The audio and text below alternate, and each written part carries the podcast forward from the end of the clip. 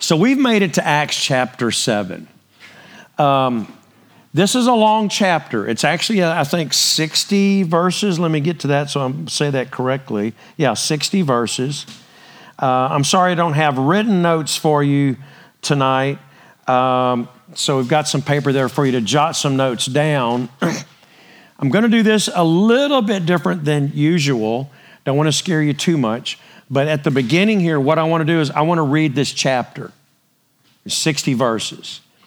Uh, because once again, it's important to read our Bibles in, read it in context. Uh, this is Stephen's sermon. Uh, because at the beginning, the religious leaders they make the mistake of asking him, "Is this correct?" So he he asked. So I'm going to tell you. So uh, he starts preaching. So this is his sermon. Uh, this is also when he gets stoned. Um, and as I was studying for this, uh, once again, and I'm sorry, sorry, I kind of keep bringing this up, but I, I stay frustrated a lot because um, the minutia of the details dealing with this chapter uh, becomes uh, nauseating in this. There are a number of areas in here where Stephen is talking, and it seems like uh, that he's wrong on some of his facts. How long were they really in Israel? Uh, was the Torah given through angels or not? Because these are some things that he says. Uh, and where uh, Joseph was buried and, and Jacob was buried and other things, and who bought the plot of land and other things. And I'm reading in these commentaries, and I'm like, get on with it, okay, well, you know, whatever. Um, and I don't want to spend all of our time dealing with all that because I think there's a theme in here that's a lot more important than these minor details. And there is actually a simple answer. Number one, remember we're reading what kind of document? We're reading a historical document and we're reading what Stephen said, whether it's right or wrong. It's a historical document. It's not a theological document. It's not the Torah. It's not a prophecy from God. It's just what happened. Secondly, we already established this last week that Stephen, his, it's a Greek name, and he's part of the Hellenist Jews, right?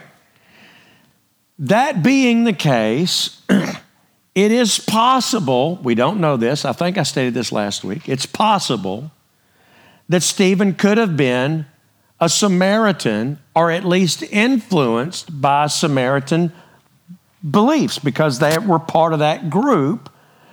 Uh, and then let me go back to the, the woman at the well, when Jesus met the woman at the well that was a Samaritan, and she was telling him, okay, our fathers, our men say we're to worship at this mountain, Mount Gerizim. And you people say we're supposed to worship at that mountain. Which one is it going to be? And that's when Jesus says, I tell you the truth, it's not going to be that one or this one, but the Father's looking for people to worship him in what? In spirit and in truth.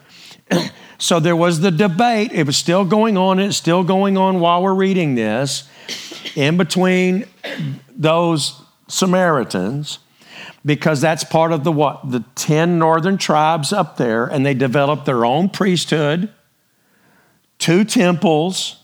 They mixed in pagan faith with worship of God. And watch this, and they had their own version of the Torah. Okay? And it differed there were differences in the two. And why would they do that? Because they didn't want to go back. The kings didn't want him to go back down to the southern kingdom and become reunited. It was a split, it was a schism that happened between this nation that God said would happen. We, we've all been over that.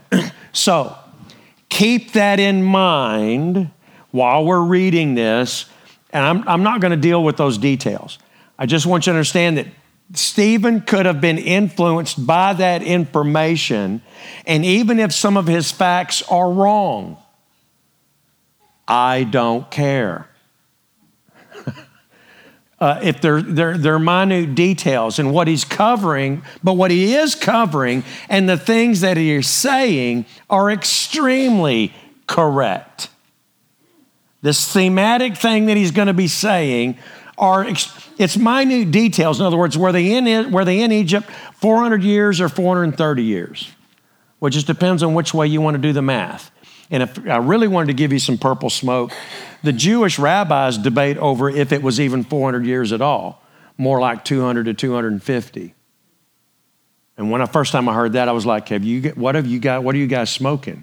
I mean, what's going on here, right? But that's just part of the reasoning and part of the stuff that goes on. And I don't want to waste our time with that. I've already spent more time on it than I wanted to. But I wanted you to have that info, especially if you go home and you read some stuff and you start pulling up some commentaries or, or whatever. Uh, we're not going to deal with all those details, and it's not because I'm scared to. I just don't want to waste our time on it. I'm going to read this whole thing, and then we're going to look at what happened. I know you're probably saying, okay, good, read it. Let's go on. All right. So we're going to start with verse one, and I am, again, I'm reading this out of the scriptures version. Follow along in whatever version you have. Starting with verse one, it says, And the high priest said, Is this so? And he replied, Men, brothers, and fathers, listen. The Elohim of esteem, or the God of glory, appeared to our father Abraham when he was in Aram Naharaim, before he dealt or before he dwelt in Haran. And he said to him, Come out of your land and from your relatives and come here to a land that I will show you. Then he came out to the land of the Chaldeans, dwelt in Haran, and from there, after the death of his father, he moved him to, to this land in which you now dwell. Brought him to this land.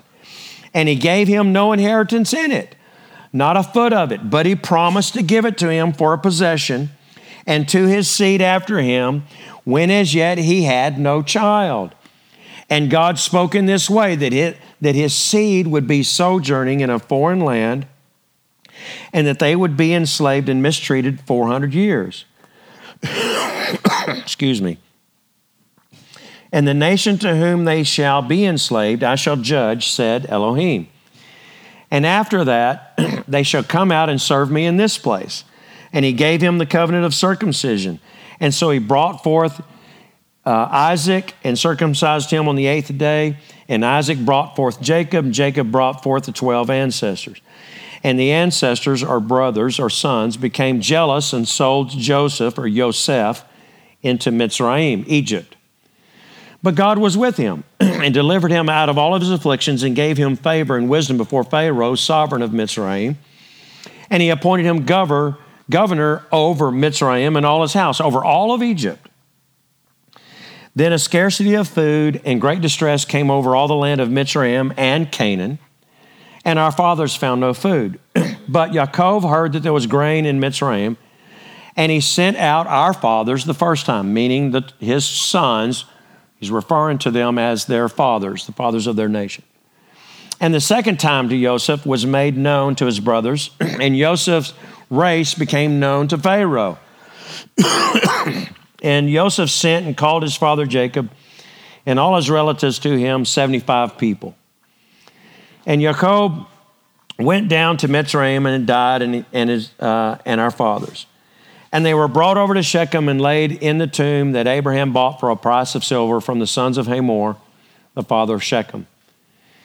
But as the time of the promise drew near, which Elohim swore to Abraham, the people increased and multiplied in Mitzrayim until the, another sovereign arose who didn't know Joseph. Having dealt tre- treacherously with our race, this one mistreated our fathers, making them expose their babies so that they would not live. At that time, Moses was born and was well pleasing to God, and he was reared three months in the house of his father. But when he was exposed, the daughter of Pharaoh took him up and reared him as her own son. And Moses was instructed in all the wisdom of the Mitzrayites, or the Egyptians, and was mighty in words and works. And when he was 40 years old, it came to his heart to visit his brothers, the children of Israel. I know you didn't. You thought he didn't know he was he was uh, Hebrew. He did. Uh, Hollywood got that wrong. Um, So he, he goes to his brothers to visit the children of Israel, and seeing one of them being wronged, he defended and revenged him who was oppressed, and he smote or hit the Egyptian. and he thought that his brothers would have understood that God would give deliverance to them by his hand. But they didn't understand. The next day he appeared to two of them as they were fighting and urged them to peace, saying, Men, you're brothers, why do you do why do you wrong one another? But the one who was wronging his neighbor pushed him away, said, Who made you ruler and judge over us? Do you wish to kill me as you killed the Egyptian yesterday? And saying this, Moses fled and became a sojourner in the land of Midian, where he fathered two sons. And after 40 years were completed, a messenger of God, a messenger of Yahweh, appeared to him in a flame of fire in a bush in the wilderness of Mount Sinai. And Moses, seeing it, marveled at the sight. Coming near to look, the voice of Yahweh came to him, saying, I am the Elohim of your fathers, the Elohim of Abraham, the Elohim of Yitzhak, the Elohim of Yaakov. and Moses trembled and did not have the courage to look. But Yahweh said to him, Take your sandals off your feet, for the place where you stand is set apart ground or holy ground. I have certainly seen the evil treatment of my people who are in Mitzrayim, and I have heard their groanings, and have come down to deliver them. And now come, let me stand, uh, send you to Mitzrayim. This Moses, whom they had refused, saying, Who made you ruler and judge? This one Elohim sent to be a ruler and a deliverer by the hand of the messenger who appeared to him in the bush. This one led them out after he had done wonders and signs in the land of Mitzrayim and in the Red Sea and in the wilderness for 40 years. This is the Moses who said to the children of Israel, Yahovah your Elohim shall raise up for you a prophet like me from your brothers. He, him you shall hear. This is he who was in the assembly in the wilderness with the messenger who spoke to him on Mount Sinai and with our fathers who received the living words given to us, unto whom our fathers would not become obedient, but thrust away, and in their hearts they turned back to Egypt, saying to Aaron, Make us mighty ones to go before us. For this Moses who led us out of the land of Mitzrayim, we don't know what's become of him. And they made a calf in those days and brought out an offering to the idols and were rejoicing with works in the works of their own hands. so Elohim, God, turned and gave them up to worship the host of heaven. As it is written in the book of the prophets, did you bring slaughtered beasts and offerings unto me 40 years in the wilderness, O house of Israel? And you took up the tent of Molech and the star of your mighty one, Kifroum or Yarum, images which you made to bow before them. Therefore, I shall remove you beyond Babel. The tent of witness was with our fathers in the wilderness, as he appointed, instructing Moses to make it according to the pattern that he had seen, which our fathers, having received it in turn, also brought with Yahushua or Joshua into the land possessed by the Gentiles, whom God drove out before the face of our fathers until the time of David, who found favor before God and asked to find a dwelling for God, for the God of Jacob. But Solomon built him a house. However, the Most High does not dwell in dwellings made with hands, as the prophet says. The heaven is my throne, and the earth is my footstool. What house shall you build for me, says Yahweh, or what is the place of my rest? Has my hand not made all of these? you stiff necked and uncircumcised in heart and ears. You always resist the Holy Spirit, as your fathers did, you also do. Which of the prophets did your fathers not persecute? And they killed those who before announced the coming of the righteous one, of whom you now have become betrayers and murderers, who received the Torah as it was ordained by messengers, but did not watch over it or keep it or guard it, depending on your translation. Sorry for my coughing. And hearing this, they were cut to the hearts and gnashed their teeth at him. They were growling at him. But being filled with the Holy Spirit, looking steadily into heaven, he saw the glory of God and Yeshua standing at the right hand of God. And he said, Look, I see heavens opened and the Son of Adam standing at the right hand of God. And crying out with a loud voice, they stopped up their ears and rushed upon him with a single mind or one mindedly. And they threw him out of the city and stoned him. And witnesses laid down their garments at the feet of a young man named Shaul, the, which would become the Apostle Paul. And they were stoning Stephen as he was calling and saying, Master Yeshua, receive my spirit. And kneeling down, he cried out with a loud voice, Master, do not hold this sin against them. And having said this, he fell asleep. Wow. And we pray that God would honor the reading of his word. Amen. Do you notice there that at the very end, he literally says the very same words of our Savior Father, do not hold this sin against them. They don't know what they're doing uh, and he literally gives up his spirit to God in the same way Jesus cried out at the very end and gave up his spirit. so we need to look at this whole chapter. Instead of, instead of dealing with who actually bought the piece of land, how long were they in there, and all that other stuff, I want to look at a few things because it's actually amazing. So you have to read this in context and remember that this story is connected to the previous chapter, right? Remembering who it is that's bringing these accusations against Stephen, exactly what were the accusations, so we can understand what it is that Stephen is saying. I'm not going to get back into that chapter, but they accuse him basically of four things at the very end of chapter 6. Here are the four things they accuse him of. they accuse him of teaching against or speaking against four things. They accuse him of teaching against Moses. They accuse him of teaching against God. They accuse him of teaching against the temple.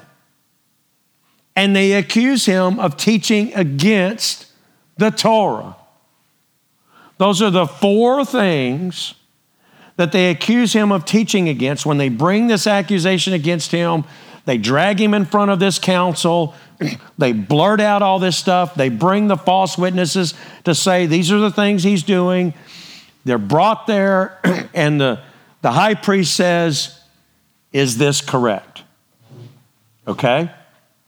That's what the high priest is referring to the accusations that they bring against him.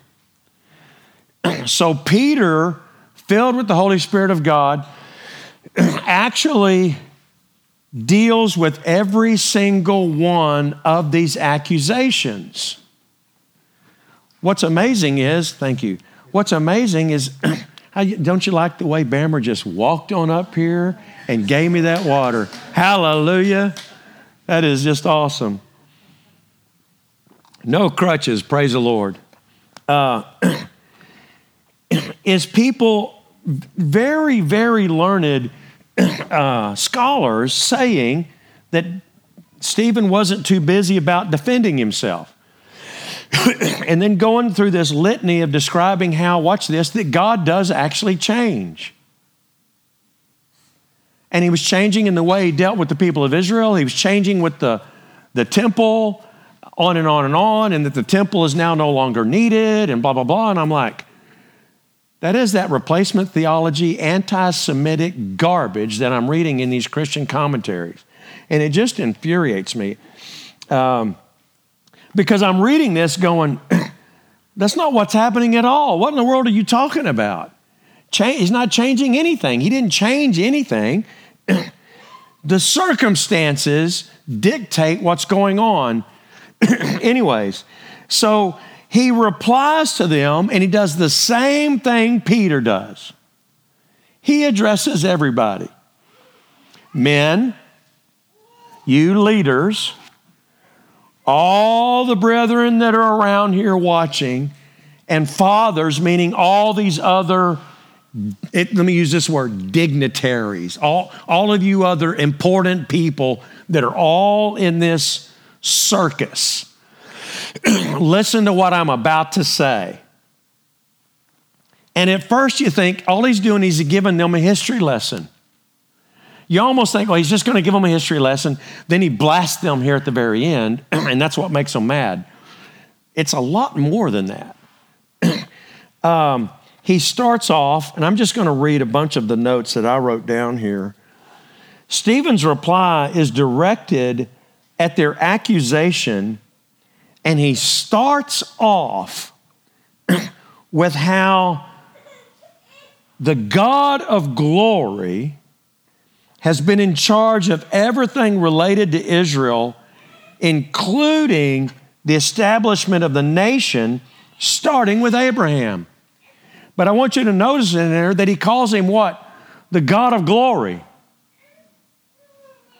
they said that he's teaching against God, he's teaching against the Torah, he's teaching against this temple, he's against Moses. You know, we need to, we need to silence this man. these are the Hellenists that were converted over to Judaism that are now extremely zealous for their man made religion.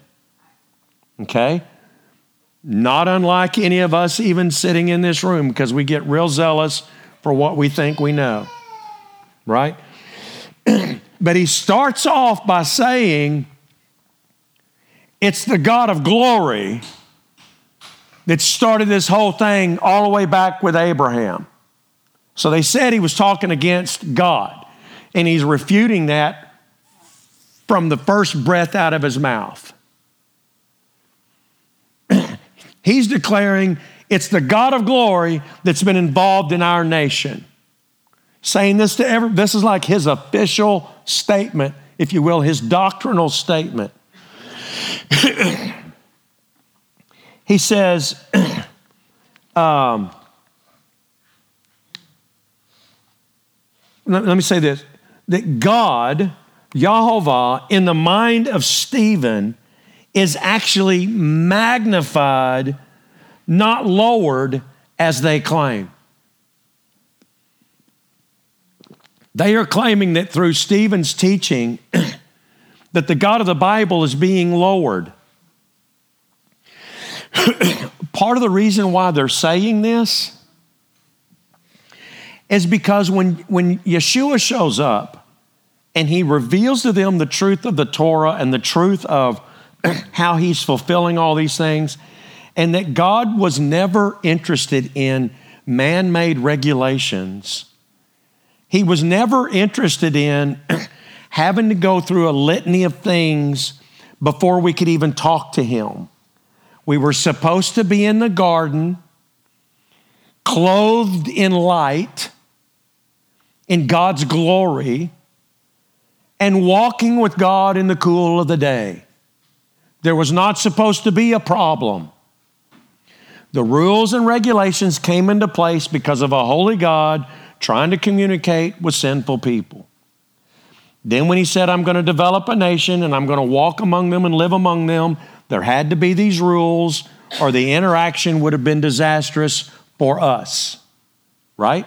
He was never interested in, oh, you got to do, you need to go sacrifice a million bulls, or I'm not going to be happy. I need to see you killing sheep morning and, and evening, or I'm not going to be happy, blah, blah, blah. He was never interested in that. What he's always been interested in is a personal relationship, intimate, open, honest relationship with the creator of the universe. That's what he's always been after. So Yeshua shows up and he points that out and he points out the hypocrisy of the rabbis.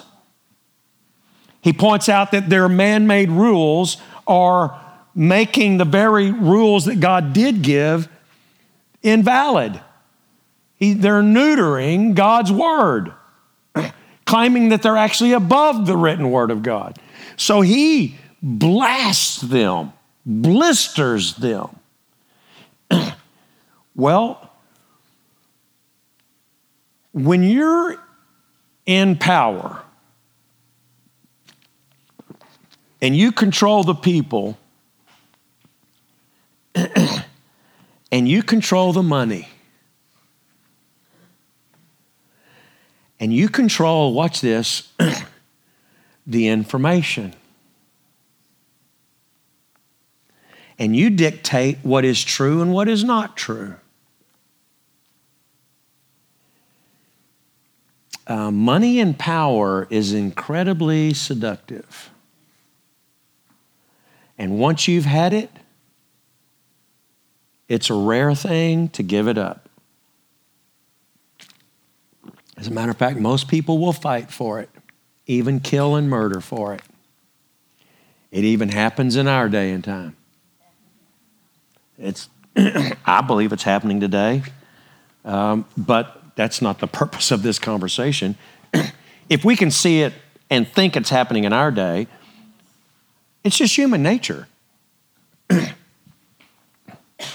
Reformation that happened in the 1500s, and people were killed, burned at the stake. I believe it was there was a lot of them. John Huss was one of them that the Catholic Church hated so much First, they beat him, tortured him, uh, drowned him, uh, tied him to a pole and drowned him in a river. Then they got so mad, they pulled his body back out, cut it up into pieces and everything, and then scattered it everywhere, burned it, all kinds of stuff. I'm describing all that to you. Do you know, do you understand what the Reformation was really about? The whole Reformation was about salvation by grace alone, not dictated by a church, but by God. And it's not membership in a church that gets you saved, but it's God that gets you saved. And then the audacity of trying to put the Word of God in the hands of common people so that they could read it for themselves.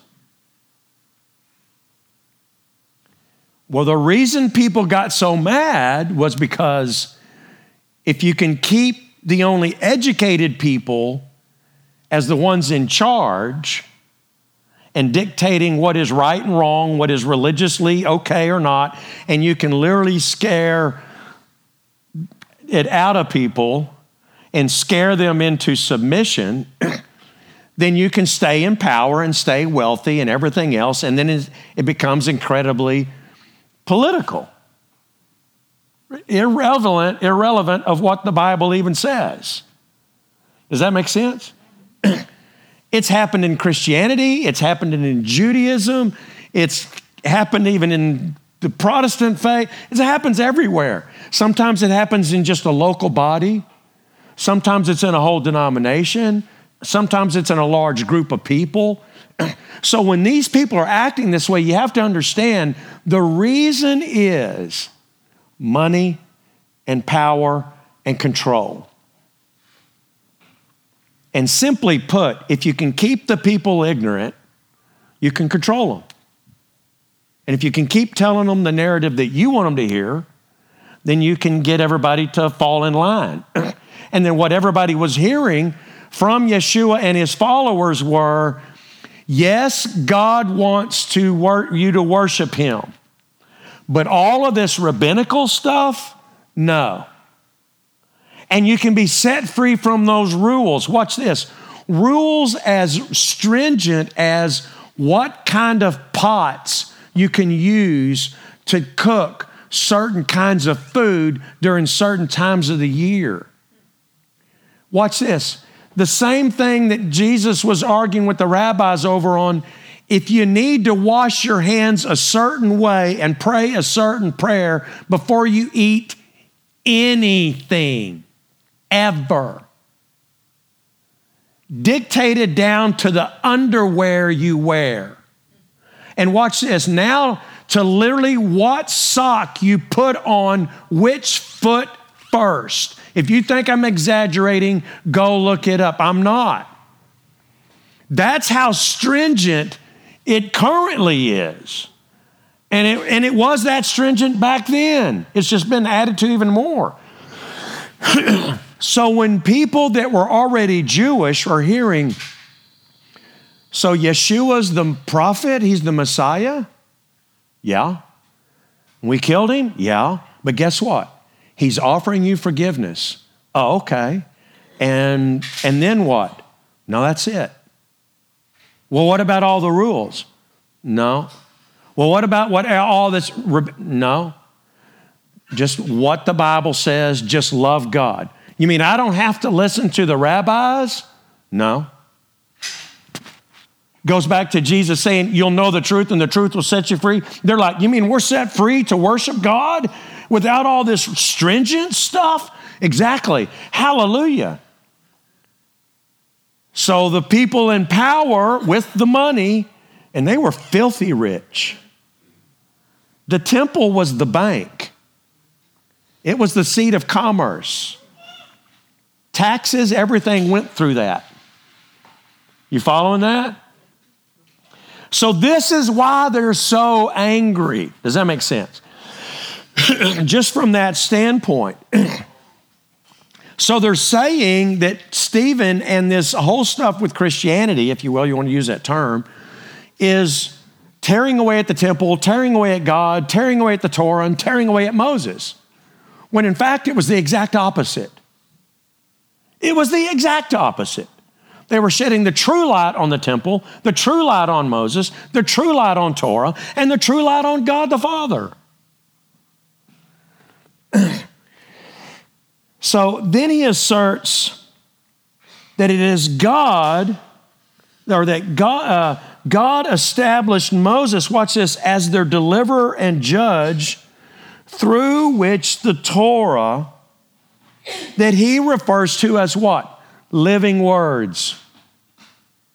He calls the Torah the living words, and that they were given to the people of Israel through Moses. And he even says, by divine messengers, that's one of the areas where people debate, you know, so did angels talk to Moses and all that? Not going to deal with all that. he says that these were divinely appointed words given to us through Moses, they're living words. So is Stephen teaching against the Torah? No, he's not. he's elevating it. he goes, then he reminds them that their forefathers, they rejected the living words. They rejected it in the wilderness. And then they did what? They made an idol and made the golden calf. None of this stuff they can argue about. They can't argue about any of it. He's giving them facts that they know are historically correct, even though there's some of those details people want to argue about. He goes on to remind them that even after entering the land that they continue to reject the very living words of the Torah given to them through Moses and God gave them up to worship the hosts of heaven, and that ended up in what? Them getting thrown into Babylon. He's bringing up the Babylonian um, exile of 70 years. He's skipping over a little bit, but I think it could be included the 10 northern tribes being judged also. now he's going to go into the history of the tabernacle because they were what? They were accusing him of not, of, of teaching against the temple. he says that the, the tabernacle or the tent of witness in the wilderness, that it was David that wanted to build a house for God, and Solomon was the one that built it. Yet clearly the scriptures teach that God, that Yahweh, does not live in houses built by men, but the heavens are his home and the earth is his footstool. Why is he doing that? because they got to the point to where they made everything revolve around the temple. the temple and their service in the temple. Why would they elevate the building? They needed everyone to reverence the building. That's where they worked. That's where people brought their sacrifices. That's where they got rich. They liked it when people felt guilty. They liked it when people sinned because they had to bring their sacrifices and they got part of it. That was their payment. So the worse the people were, the more money they made. Anybody here see on Facebook where it's got the lady giving their son some medicine. It looks like an old ad, and the son says, uh, "Mommy, why don't they cure cancer?" And says because they can make more money treating the sickness than it can in one day healing the, the disease. the priests made more money the more sinful the people were. Because when they brought their sin offerings and stuff, the priests were they, part of their payment was part of the sacrifices. So they needed the building to be elevated and revered by the people. Do you remember the conversation Jesus had with the apostles? They were marveling over the building. And he goes, You marvel at this? I'm telling you, not one stone's going to be left on another. They had been sucked into the th- same thing. It's all about the building. Really? No, it's not right? God had a tent. He said, That's all I need. It's just a spot. David, in all of his zeal, God, I want to build you a temple. I want to build you a home. You, you deserve to have something grand. He's like, like I really need. Some. Did I ask you to do that? No. but David really wanted to build him, a, build him a house. And God said, okay, I'll let you build a house. But you're not going to build it. Your son's going to build it because you're a man of war. There's, you got blood all over you. I mean, he killed thousands upon thousands of Philistines and Gentiles and stuff. And he's like, You're, you're a man of war. You're not going to build my house. I'll let your son build it. so God let him build a house, but is the house that important? Would you, would all of you agree that it's not the house that's important? Right? we do know that God's going to allow the people of Israel to build another temple, right? Is it the building that's important? No. So that you can understand the mindset that it is still within, especially Judaism today, that they revere the place more than they revere the God. That the Orthodox Jews don't want Orthodox Jews going up on the Temple Mount praying for fear they'll go into the wrong place, the wrong part of dirt.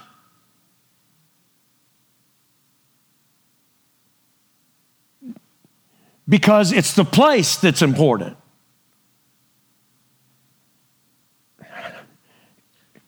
It's God that's important, amen? Not the stone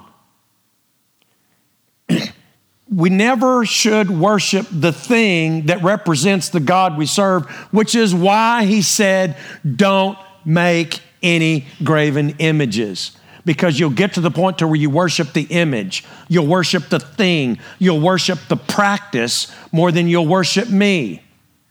That's why in all of his feasts, he has us do things to remember what we went through, not idolizing something. Does that make sense? so, Stephen is reminding them look, God had a tent in the wilderness. Then uh, Joshua brought it over with him into this land. He didn't say this, but it stood in the city of Shiloh for over 400 years. Did you know that? Before King David built him a house, they kept refurbishing this tent, tabernacle, in the city of Shiloh for 400 years. Finally, King David comes along. I want to build you a house. And God's like, Did I ask you to build me a house? Stephen is reminding them of all this stuff. and he's reminding them God said in his word that he doesn't dwell in a house, he's bigger than the house. They're making the house the issue. Of course, I'm spending more time talking about this. We understand why. They actually needed the house to be the, we need everybody to come here. Reverence the place. Focus on, focus on anything other than what the written word actually says. um, next, he levels the challenge that they could not answer. He goes, Which one of the prophets did they or their forefathers not kill that came to tell them of the salvation of God and to warn them of their sin and the need to repent, repent and return to God? This happened over and over and over and over again. Read all, they were constantly killing the prophets. It happened all through the scriptures says, Which one of the prophets did y'all not kill? he calls them out as the same as their forefathers and declares that they are the actual betrayers and murderers. Remember, these people that are bringing him in are accusing him of being what? A traitor, basically. And that they're, his teachings are actually killing their faith. so he's literally saying, you are the betrayers and you are the murderers. Why? Because you killed the prophet that Moses said was coming. You're accusing me of teaching against Moses. He wasn't. So he's using everything that they're accusing him of to accuse them of it. He's, he's teaching the truth. They betrayed the very Torah that they are claiming he was teaching against because they didn't keep it and they didn't guard it. And down in their heart of hearts, they know it. But you know, that candy called power and money sometimes is just too hard to resist. I know I want to lose weight, but I want to eat the chocolate. Right? I know I ought to do right, but the money and the power. And everybody is happy when I walk through town. And I'm getting all the accolades. Everybody's patting me on the back. I got more money in the bank I know what to do with. Everything's, I just don't want to mess. It'll be okay. It's going to be, just don't rock the boat, right? We all fall into that. It's very easy to fall into that. And he's accusing them of not keeping and guarding the very Torah they're accusing him of teaching against. The prophet like Moses that was prophesied that it was that it was that it was to come, they killed him. And he even declares that this Torah was ordained by messengers and angels.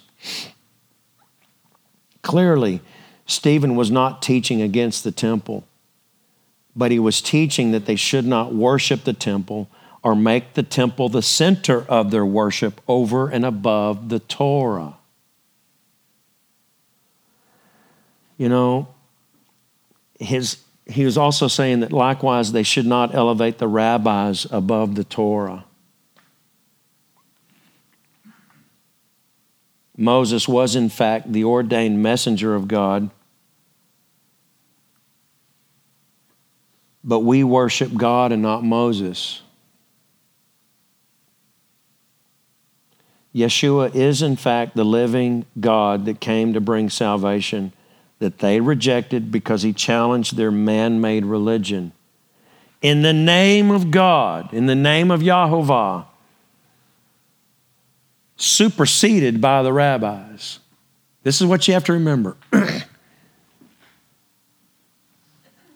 These people actually were practicing a man made religion in the name of Yahovah, the one true God, and their man made religion superseded the very Torah they said they were protecting. I'm not making that part up. That's right out of their Talmud, their teaching.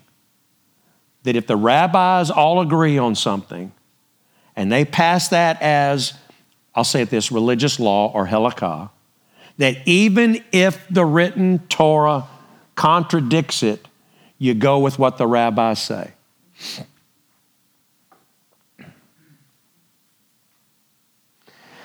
I hate to say it this way, but it sounds like what we've been doing for a long time, actually. For, to, for us today, we need to ask ourselves a simple question Do we truly worship and love the God of Israel, our Savior, Yeshua the Messiah, or do we love our traditions? Whatever they are, whether they're new or old. What would you or I do if we learned that our traditions were appalling to the God we say we love? It's hard. How much are we governed by our emotions over scriptural truth? How many people today believe that if they just go to church, God will be happy? Seriously.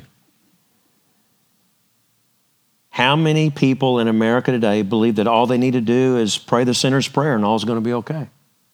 That's just pray the prayer and go, go to church. It's going to be fine. How many people in American churches today believe that it's okay to live life uh, directed by what they feel in their hearts? Even though, while they attend worship services that sing songs that say that we should not do that, it happens all the time. Even for us here today, we're looking for the day when Israel starts to build the next temple on the Temple Mount, and yet that should not be our focal point. Y'all understand that? It's going to happen, but that should not be what we get excited about. Matter of fact, God even says so in the book of Amos. Don't long for the day of the Lord because it's a bad day. It's a day of dread and judgment and death and destruction. Um, I do long for the day when he when everything's made right. But the stuff that's coming is not good. Um, in this temple that will be there, it shouldn't be our focal point. And even, even during the thousand year reign of Christ on this earth, there's going to be a temple, but the focus should never be the building. Isn't it amazing? It's just stone, concrete. In our version here, it's concrete, steel, pretty much concrete and steel, sheetrock. Isn't it amazing, though, how we'll spend way too much time uh, gawking at or reveling in what we've done or what we've built instead of just worshiping the God of our creation, the God of our Savior. Um, My question for us really is what's getting between us and an intimate relationship with our Savior? What is it? Um, for some of us, it could actually be scriptural knowledge. You might find that strange, but some of us get kind of puffed up in what we know about the Bible. And we get more excited about what we know about the Bible than we get excited about the God of the Bible. We need to be excited about the God of the Bible and the God that loves us more than uh, looking for the next euphoric rush over what we're learning. Although, I mean, that's what happens, but we can't get so concentrated or so focused on that that we forget to love the God of the Bible than getting more excited about the new tantalizing truths we're learning in the Bible. We need to be falling in love with the God of the Bible and the fact that He's showing us His truths and wants to walk with us and talk with us. For some of us, it could even be our family attitudes or acceptance. We put that above, you know, walking with God. Just kind of, you know, don't want to rock the boat, so to speak. Um, this is where it kind of comes home for me. um, and I, cha- I try to challenge myself and you on this constantly. Please don't put me on a pedestal.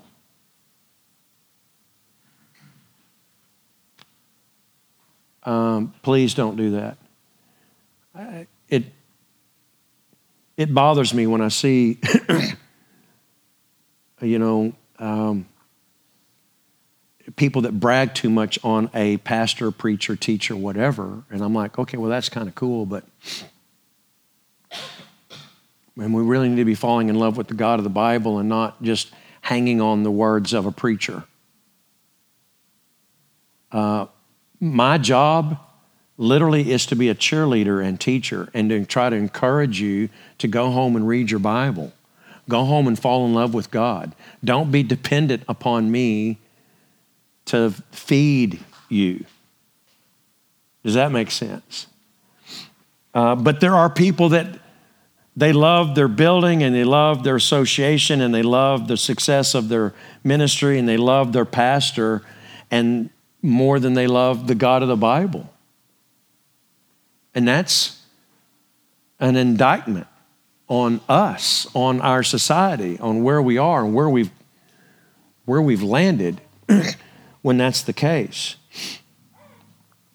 Look, even if it's Moses, temple buildings, religious traditions, or watch this, even the apostles themselves, none of that should come before God. None of it. And when it does, we have a problem. So, in my teachings on Tuesdays, we're going through my book, and this is what I try to stress, but I don't know that it, the weight of this lands on, it, I don't know that it, weight, lands on me enough.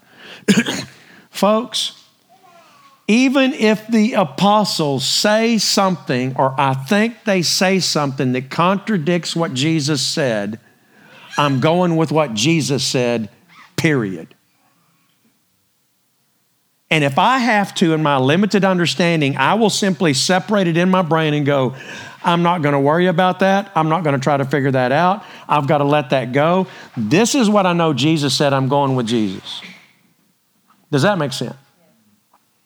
So it can't be, I'm going to be saved by Jesus, but anything but I'm going to do this, but it's okay for this, but it's okay for that, but it's there is no but. There is no and. We're saved by grace through faith in Jesus Christ. He's the Son of the living God. We go by what He said. We worship and adore Him. We follow what He said, no matter what anybody else says. If the rest of the world is going off the cliff in that direction, and Jesus is saying we need to be going this way. You and I need to have the courage to go that way, even if we go by ourselves. Or else we're just following the masses that watch this, usually think more with their hearts and their emotions than they do their minds and the scriptures. so, this is what he accuses them of and he reminds them of all this that happens. and it says what? In verse 54, it says, They were cut to the heart. Remember when Peter preached in Acts 2? They were cut to the heart and said, What do we need to do? Here they're cut to the heart and they growl at him. They're gnashing their teeth at him, like, I'm going to kill you. Reason, logic, truth doesn't matter. He didn't give them one thing in here that contradicts the truth of Scripture. And he elevated God he elevated Moses. He gave the right perspective on uh, the temple, and he elevated the Torah itself, and then accused them of doing what they all knew their forefathers had done. Every one of them had been killing the prophets, stoning them, killing them. Jesus brought it up once about stoning the prophets. And what did that do? It angered them. Why? Doesn't matter what truth, what's going, what matters is we got to keep the status quo. I don't care. This is where, this is where I am. I'll kill you. This is, this is what happens when you get to that point. but once again, we need to be more like Stephen and being, he's standing there, because watch what happens. It says, the crowds went and rushed upon him with one mind, and they drag him out of town, which according to the Torah is correct, and they stone him outside of town. But it says the crowd did it.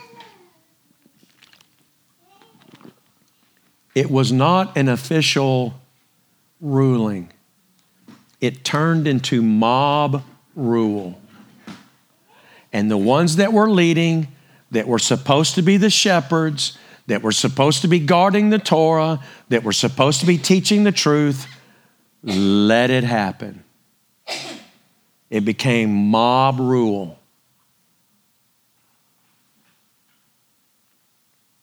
In the midst of all that, then you've got Stephen. My middle name is Stephen, spelled with a PH just like this one. And my mom told me that she chose that name out of the Bible.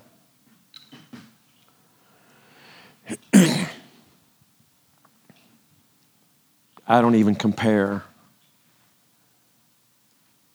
But this is the only record we have where we see Jesus standing at the right hand of the Father as Stephen is being stoned. And his statements are a direct connection to the book of Daniel, talking about Jesus and talking about the, the Ancient of Days and the one like the Ancient of Days coming on the clouds and all that. I see him standing in the heavens on the clouds and standing at the right hand of the Father. And then Stephen, in the midst of all this chaos, Father, don't hold this sin against them because they don't know what they're doing. See, Stephen had the right heart. Don't hold this sin against them because they don't know what they're doing, and he gives up his spirit. So here's what's amazing about this it's in our Bible, it's in our Bible for a reason, right? God wanted us to, to know about it. It based on this uh, event is when the vehement persecution of the Christians really take off. Why? Because it's turned into what? Mob rule. I didn't even think of this until now. Ancient, if you will, Kristallnacht. It turned into mob rule where the leaders watched it happen, sanctioned it, and then watched it happen. It says that that's what the Nazis also did and the police everywhere and other, eh, they let the, they let the mob rule and they sat there and watched people murder people watched them loot houses buildings synagogues businesses and just watched it happen this event that happened with stephen in our minds not a good thing. People really started being scattered because they were being even more so killed and sought out by individuals, which we now are about to find out Shaul becomes Paul, gets letters from the high priest to literally go out and squash this new sect called Followers of the Way. So it's all these bad things are about to happen. because Stephen preached a sermon and called murderers murderers, called traitors traitors, basically, said, You betrayed him, you become murderers. And we don't have a record of one person getting saved from this sermon. But God was in the midst of all of it, right? One person who's attacked by a mob and brutally murdered. Tons of bad things happen, But here's what we have to remember God was still in the midst of all of it. And God used it. And then God also decided, out of everything else that was happening, this event's going to be in your Bible and my Bible for all of eternity for us to remember this, and that we need to have the heart of Stephen. That no matter what comes your way, we need to glorify God, seek peace, uh, and even while they are killing us, while he's being stoned, he's being hit with big rocks. That hurt. And instead of, you know, how that hurt and all that other stuff, Father, don't hold this sin against them. They don't know what they're doing. Wow. That's powerful. We need to be just, we just need to be challenged don't let anything get in between us and the worship of our King. Amen.